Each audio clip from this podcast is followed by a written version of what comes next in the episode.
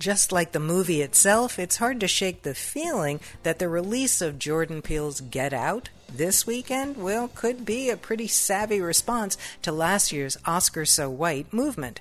Because even though Peele, who is making a terrific big screen splash here, is bringing some spine tingling horror and laugh out loud humor to the mix, Get Out is very much a social satire, looking at middle class race relations in a most entertaining and undeniable way.